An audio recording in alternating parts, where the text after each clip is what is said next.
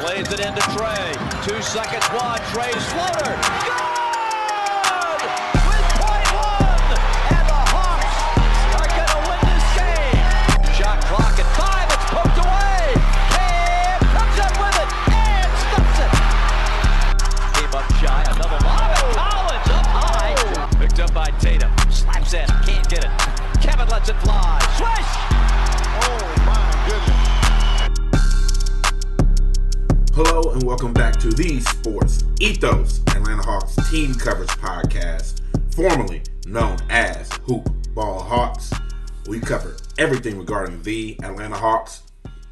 I'm your host, Brad Harden, recording live from Atlanta, Georgia, and I'm recording this on Sunday, March 27th, the day ahead of the Hawks matchup versus the Pacers on the road. And as I talked about last episode, the consistently inconsistent Atlanta Hawks that's been their mantra the entire season. I mean, that's why they are currently at 500 right now, 37 and 37, with the another chance tomorrow night to go over 500. Every time they have a chance to go over 500, we just falter, just don't play well. We had that opportunity on Wednesday, and boy, second night of a back to back, not good, not good. The schedule this week for the Hawks I mean, a lot of games this week coming up, so we're gonna preview some of that. We're gonna briefly cover the last two games. There's a hot split the last two games as we continue to get closer and closer to figuring out we are a play-in team. We know that. It's just a matter of where we're going to be. We keep having opportunities to jump up to nine, eight, but consistently inconsistent. Five hundred.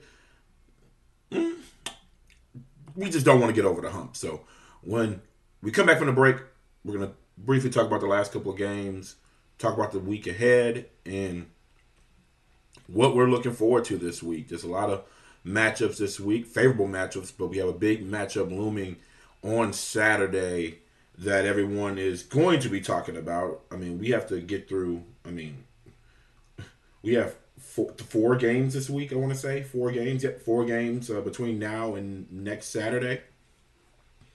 Uh, and the the one on Saturday is the big one, but we have to be focused on the first three and take care of business. Certainly, this could be a week that could really start some momentum, which I talked about the last episode is what the Hawks direly need going into the play-in tournament.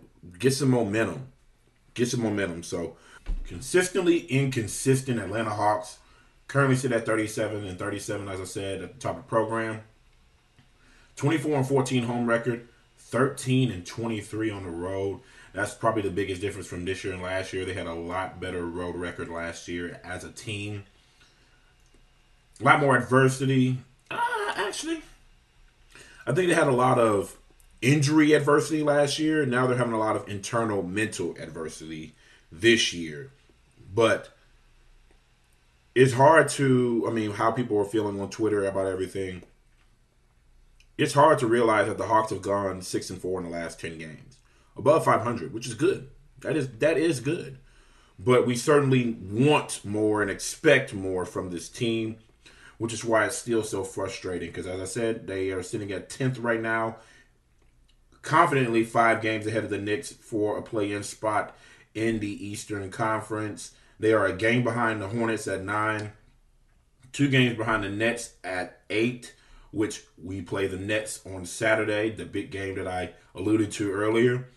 And we are four games behind the Cleveland Cavaliers, who we play on Thursday in a makeup game. So we're going to play two play-in teams this week. And we have one team that is already eliminated from the playoff contention in the Indiana Pacers, who we take on tomorrow night. And then on Wednesday night, we will take on the Oklahoma City Thunder, who are well out of playoff contention. That's going to be another road game as well. So up in Indiana tomorrow night, traveling to OKC, and they come back home on Thursday to take on the Cleveland Cavaliers in a makeup game. But on Thursday, shout out to the weekend there. But um, and then as I said, they will remain at home and take on the Brooklyn Nets on Saturday night on NBA TV. So four games this week big week. I keep talking about momentum. is the theme right now. We want to end the month of March with some momentum, and then obviously start the month of April off with a huge win over the Nets. Now, obviously, Kyrie will be in attendance that game. Kevin Durant will be in attendance that game. So it's going to be tough sledding. They are a team in the Nets that, and I am kind of getting ahead of myself, but I mean, I mean, we might as well talk about it. The Nets are playing a lot better. They're seven and three in the last ten games right now, and a team looking like like they finally have woken up, and it's time for them to reach expectations that people have had for them all year. That that's that's what it is right now. The Nets certainly going to be a very tough game, but like I said, we cannot take any game for granted because as we saw on Wednesday, second out of a back to back, a lot of people will make that an excuse. I don't want to make an excuse because to lose a season series to the Pistons is just deflating. It is really deflating. I don't care if it's the second out of a back to back or what, but it would it was certainly a game where the Hawks just did not have their legs underneath them. I mean, Trae Young was their leading scorer, 21 points and 9 assists in 34 minutes. DeAndre Hunter had a fair game, 15 points, 5 of 10 from the floor, one three pointer. But Huerter struggled, 3 and 12 from the floor. TLC struggled, 1 of 7 from the floor as he started. Capela was 0 for 5, 1 point, had 9 rebounds. Okongwu had a good game off the bench, 11 points, 7 rebounds, 2 assists. Jalen Johnson got 25 minutes, which we were all really happy to see. 11 points off the bench, 7 rebounds, 5 on 9 shooting from the floor. Missed all his threes um, on three attempts, but you know what? It was good to see him on the court. Bogey struggled from the floor, 13 points, shot 5 of 16 from the floor, 3 of 8 from 3, 2 rebounds, 2 assists. And Delon Wright has a solid game off the bench, 11 points, 4 assists, and 3 rebounds. But second out of a back to back, it was just tough sledding for the Hawks. The Hawks did have six players, sorry, yep, six players in double digits, which is good, but they just Detroit got, especially in that third quarter, Detroit had that huge 21 0 run and never looked back. Never looked back. Detroit was pretty much in control of the game the whole game. But, um, not well, first quarter, the Hawks won 31 26. That second quarter was in favor of the Pistons. They outscored the Hawks by 13. And then that run to start the third quarter really put the Hawks behind the eight ball. The Hawks made a run late in the third quarter.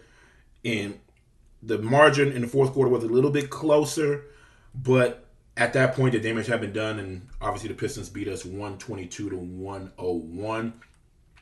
We let the Pistons shoot 50% from the floor, whereas we shot 40% from the floor. Like I said, lack of legs there in the second out of a back to back. 36% shooting from three for the Pistons that night, 32% for the Atlanta Hawks.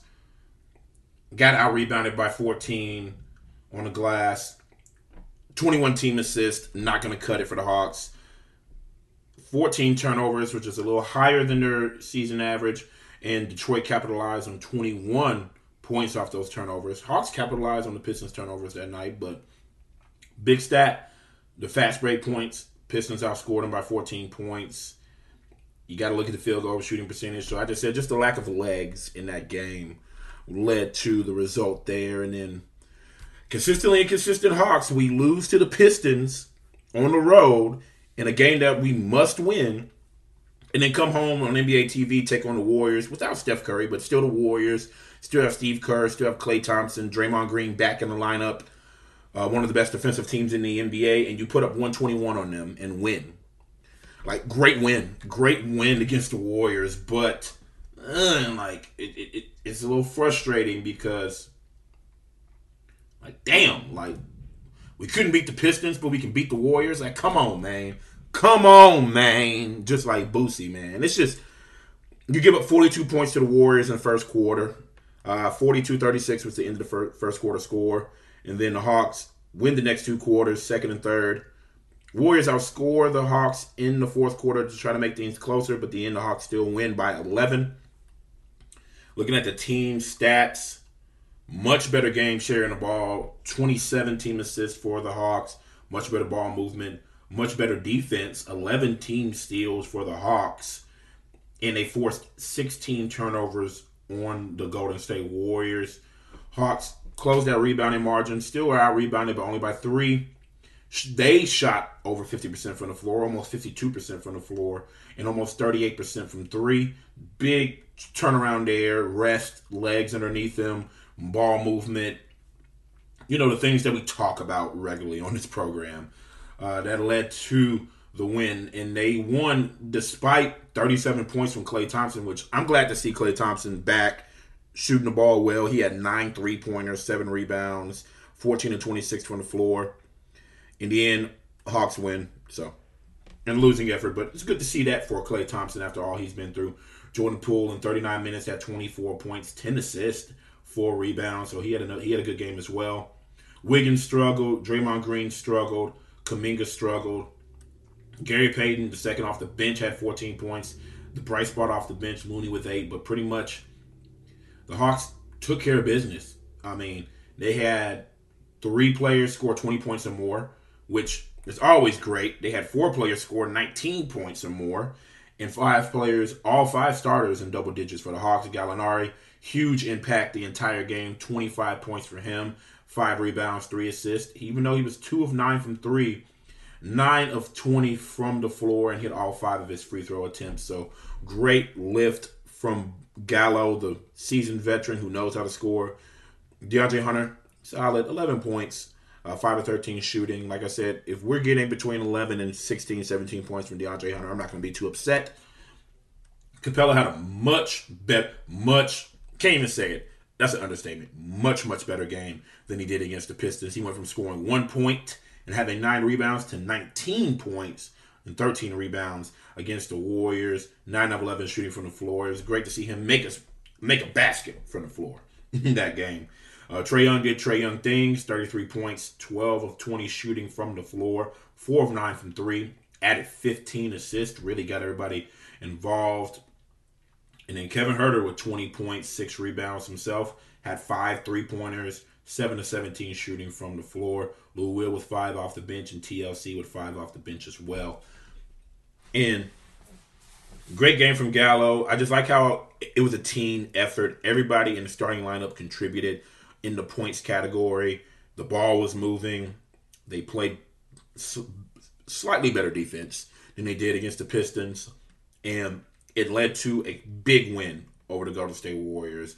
Nothing to sneeze at. Even though Steph was not available, and I know a lot of people pulled up probably to the arena Obviously, if they're not big NBA fans, not knowing that Steph Curry was not going to be playing, but a win is a win. They got to see Klay Thompson put on a show on a losing effort and to see their home team Hawks win. And I continue to say we need to continue to feed Kevin Huerter. I think when you give Kevin Huerter opportunities, he's going to make the most of his opportunities. So that is something that I would like to see down the stretch going forward.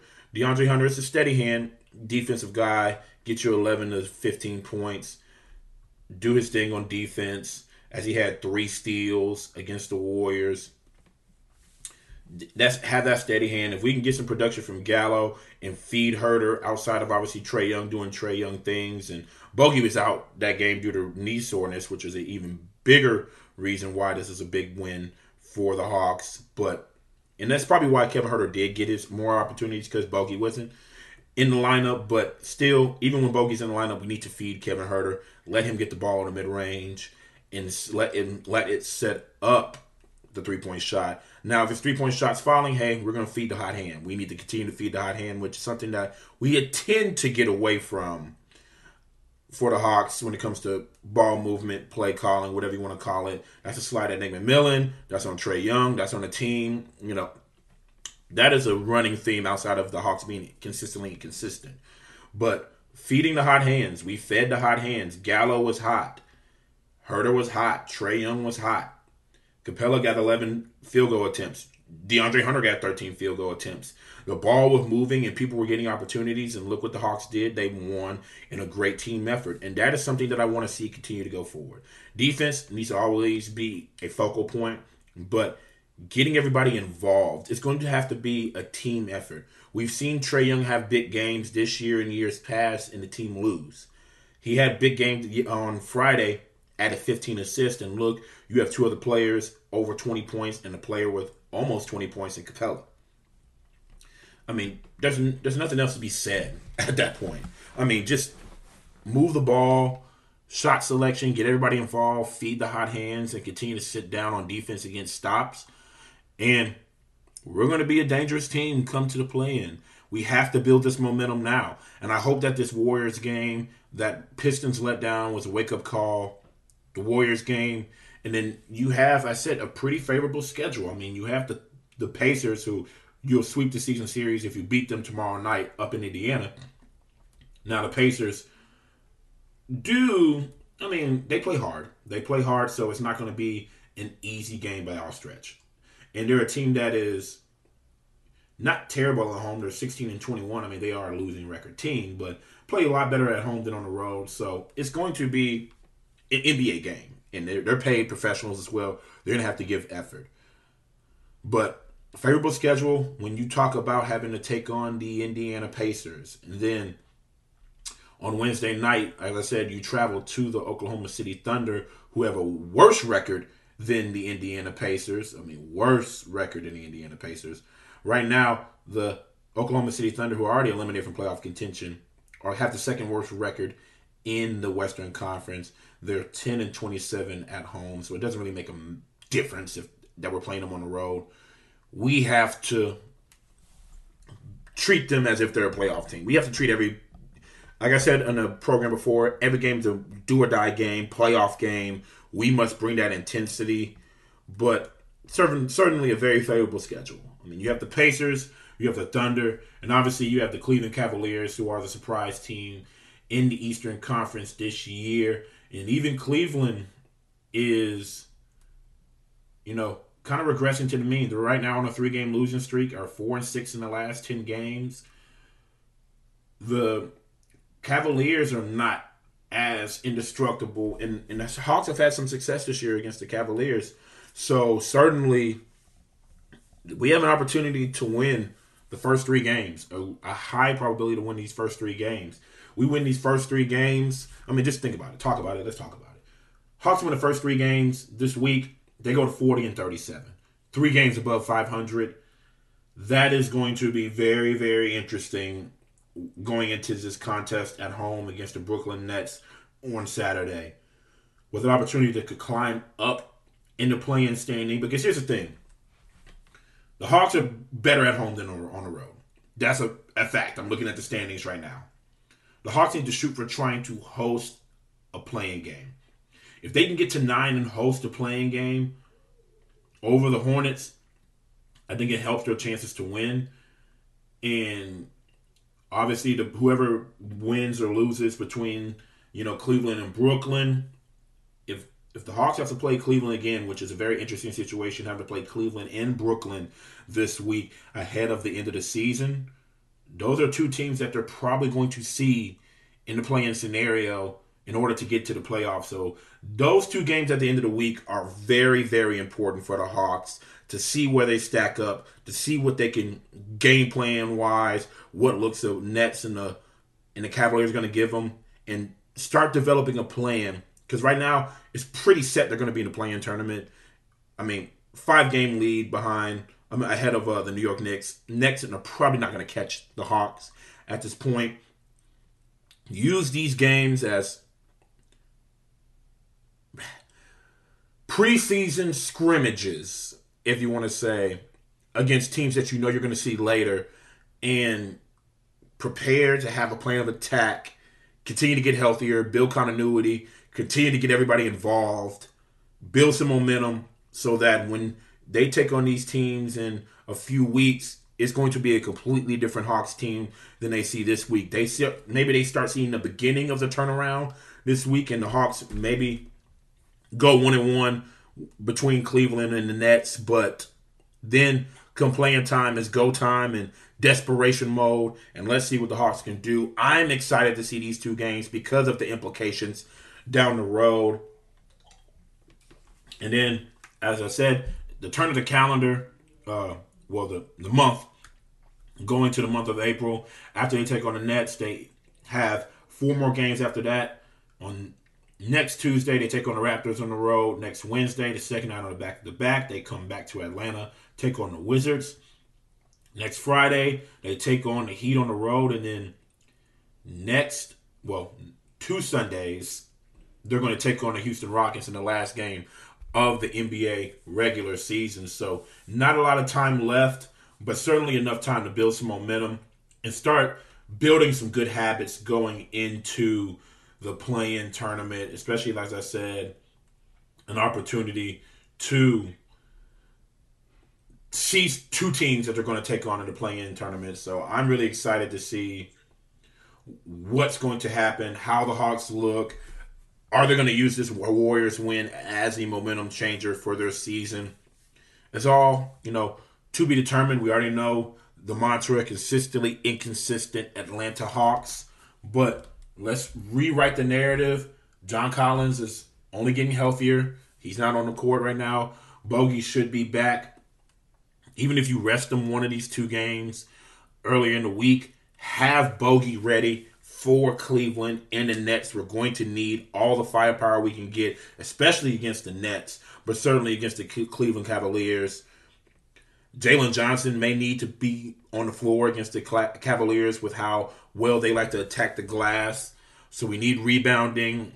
It's going to be very interesting to see who steps up, how people are utilized. Are we going to feed Huerter? How's Huerter going to continue to look? He's going to be consistent. He's going to give us a little bit more Gallo. Um, we know he's up and down with his age, but can we get consistent production this week from Gallo? And then hopefully give him an opportunity to you know cut down some minutes and give him some rest because we're going to need him in a play-in situation. Capela, his impact. Trae Young continue to do Trae Young things.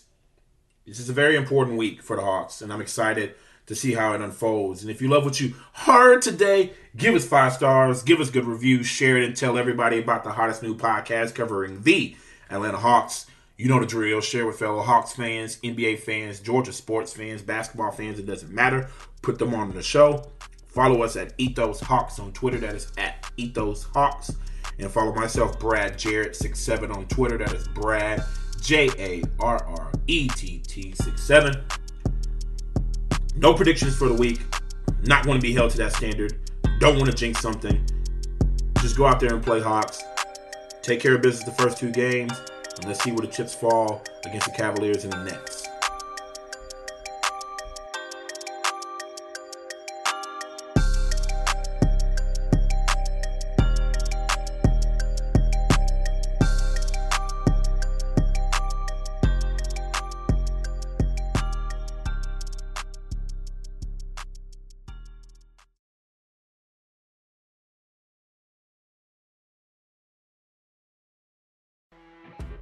You know, when you're listening to a true crime story that has an unbelievable plot twist that makes you stop in your tracks?